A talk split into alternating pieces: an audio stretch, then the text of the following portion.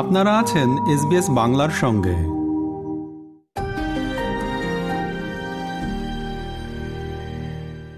মিয়ানমারের রাখাইন রাজ্যে দেশটির সেনাবাহিনী ও সশস্ত্র বিদ্রোহীদের মধ্যে টানা কয়েকদিনের গোলাগুলির পর গতকাল বুধবার পরিস্থিতি তুলনামূলক শান্ত ছিল। বান্দরবানের নাইখংছড়ি উপজেলার ঘুমধুন ইউনিয়নের জলপাইতলি গ্রামে মিয়ানমার থেকে আসা মর্টার শেলের আঘাতে সোমবার এক নারী সহ দুজনের মৃত্যুর পর ওই সীমান্ত জুড়ে আতঙ্ক ছড়িয়ে পড়ে।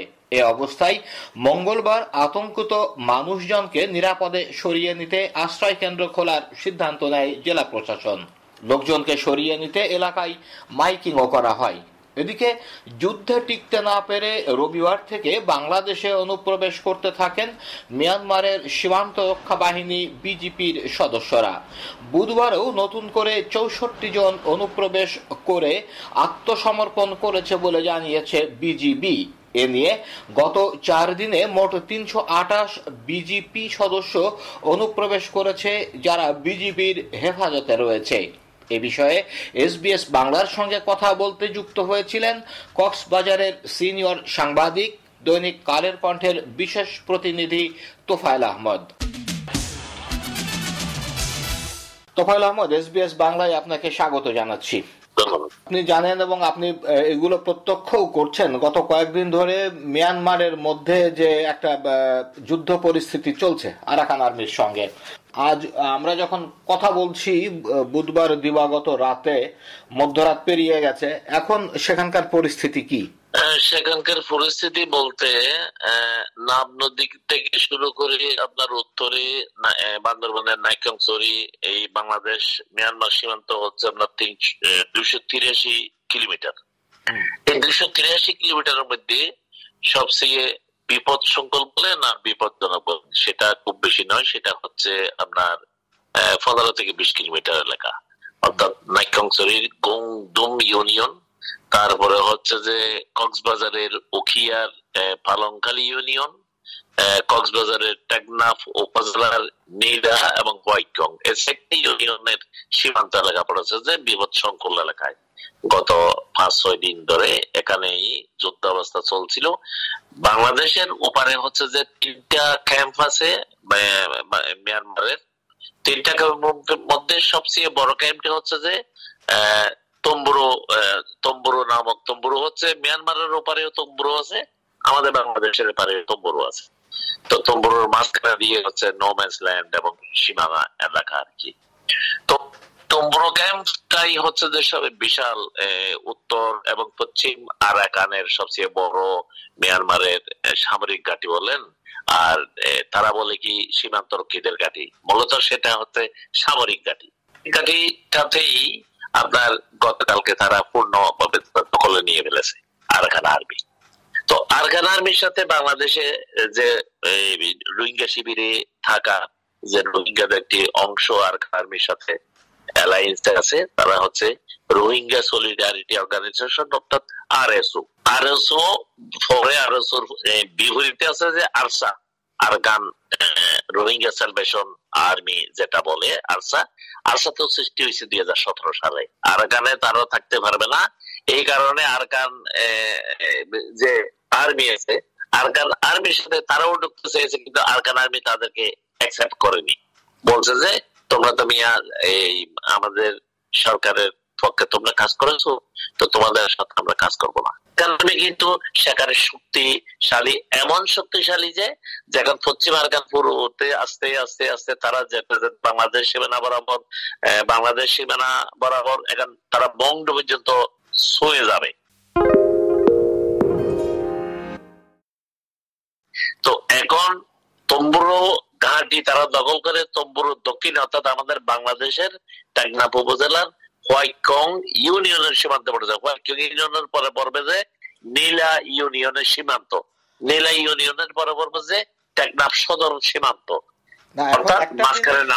একটা জিনিস যেটা দেখা যাচ্ছে সেটা হচ্ছে যে এই যে অনুপ্রবেশটা ঘটে গেল এর আগে আমরা আমাদের এখানে রোহিঙ্গা অনুপ্রবেশ ঘটেছে। তো এই যে বিজিপি বা মিয়ানমারের যে সেনাবাহিনীর সদস্যরাও এখানে ঢুকেছে বলে শোনা যাচ্ছে, এইটাও কি আমাদের জন্য কোনো নতুন করে কোনো সমস্যা হয়ে দেখা দিতে পারে? এটা নিয়ে হয়েছে কি, আমার গ্রামের বাড়ি আসলে মিয়ানমার সীমান্ত এলাকায়, আমার গ্রামের বাড়ি ওকিয়া উপজেলায়। তো আমরা ওকিয়া টাকনাম আমরা থেকে সংখ্যালঘু। আমরা উকিয়াটাক নামে হচ্ছে যে সাড়ে পাঁচ লাখ বাসিন্দা, আর আমাদের উকিয়াটাক নামে এখন বসবাসকারী রোহিঙ্গার সংখ্যা বারো লাখের বেশি। তো এই মুহূর্তে একত রোহিঙ্গা আসছে এরা বিস্ফোরা এটা বটেই। এখন এই রোহিঙ্গা সামরিক বাহিনীর লোকগুলোর অনুপ্রবেশ বা তাদের আশ্রয় এটা আমাদের জন্য আরও শঙ্কার কারণ হয়ে দাঁড়িয়েছে এখন যেটা হবে যে মিয়ানমারের দুই শতাধিক সেনা এবং বর্ডার গার্ড পুলিশ সীমান্তরক্ষী, এরপরে আছে তাদের সিভিল প্রশাসনের লোকজন এমন কি যে তাদের একজন শীর্ষ সামরিক কর্মকর্তা অর্থাৎ brigadier general or major general র্যাঙ্কের হতে পারে, এটা আমি শিওর না। আমি এটা বিশ্বস্ত সূত্রে জানছি যে যে একজন, একটা বাহিনীর কমান্ডার চলে আসছে কমান্ডারের স্ত্রী আছে এবং কমান্ডারের দুইজন শিশু আছে, তারাও চলে আসছে। তাদেরকে ইয়ে ভাবে রাখা হয়েছে, যেহেতু বাহিনীর বাহিনী এবং আন্তর্জাতিক রীতিনীতি অনুযায়ী তাদেরকে অত্যন্ত সম্মান দেয়া হচ্ছে এখানে। কিন্তু আমাদের এলাকার লোকজন যারা আছে, তাদের সংখ্যা হচ্ছে যে, রোহিঙ্গাদের যেমন ফেরত দেওয়ার জন্য বাংলাদেশ সরকার যখন তোড়জোড় শুরু করে, তখন জাতিসংঘ থেকে শুরু করে আন্তর্জাতিক মানবাধিকার সংস্থাগুলো বিবৃতি দেয় এবং আন্তর্জাতিক মিডিয়ায় সেই বিবৃতিগুলো প্রচার হয় যে মিয়ানমারের পরিস্থিতি এখন উন্নতি হয় নাই। সেখানে রোহিঙ্গাদের ফিরে যাওয়ার পরিস্থিতি এখনও শুরু হয় নাই। বাংলাদেশকে আমরা অনুরোধ জানাচ্ছি, আপনারা এই রোহিঙ্গাদের ফেরত দিবেন না। দুই হাজার সতেরো সালে নির্যাতনের শিকার লাখ লাখ রোহিঙ্গা ওকিয়াটাক নামে যারা নির্যাতন করেছে, তারাও এখন উকিয়াটার নামে। আপনি তো সীমান্ত এলাকাতে এই এলাকা ধরে দীর্ঘদিন সাংবাদিকতা করছেন। আপনার অনেক বছর হয়ে গেল সাংবাদিকতার। আর তার সঙ্গে আপনি যেটা জানালেন যে একেবারেই মানে সীমান্ত এলাকাতে আপনার নিজের গ্রামের বাড়ি উখিয়াতে। তো এখানকার যে পরিবেশ, পরিস্থিতি সবকিছুর সঙ্গে আপনি অত্যন্ত অভ্যস্ত। কারণ আপনি এখানে থেকেই সাংবাদিকতাটা করেন। আপনার কি এরকম কোনো মনে হচ্ছে যে ওপারের যে পরিস্থিতি, অর্থাৎ মিয়ানমারের যে পরিস্থিতি এখন দেখা যাচ্ছে, এটা হয়তো একটু কিছুদিনের জন্য একটু ঠান্ডা হয়ে এলো, আবার পরে উত্তপ্ত হলো, এরকম একটা অবস্থা তৈরি হতে পারে?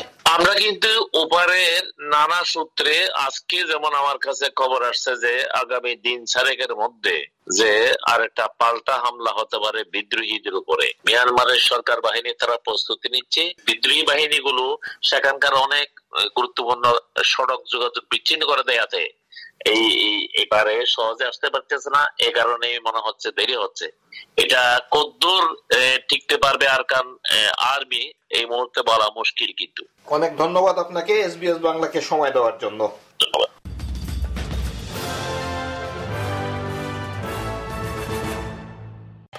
আমাদেরকে লাইক দিন শেয়ার করুন আপনার মতামত দিন। ফেসবুকে ফলো করুন এস বাংলা।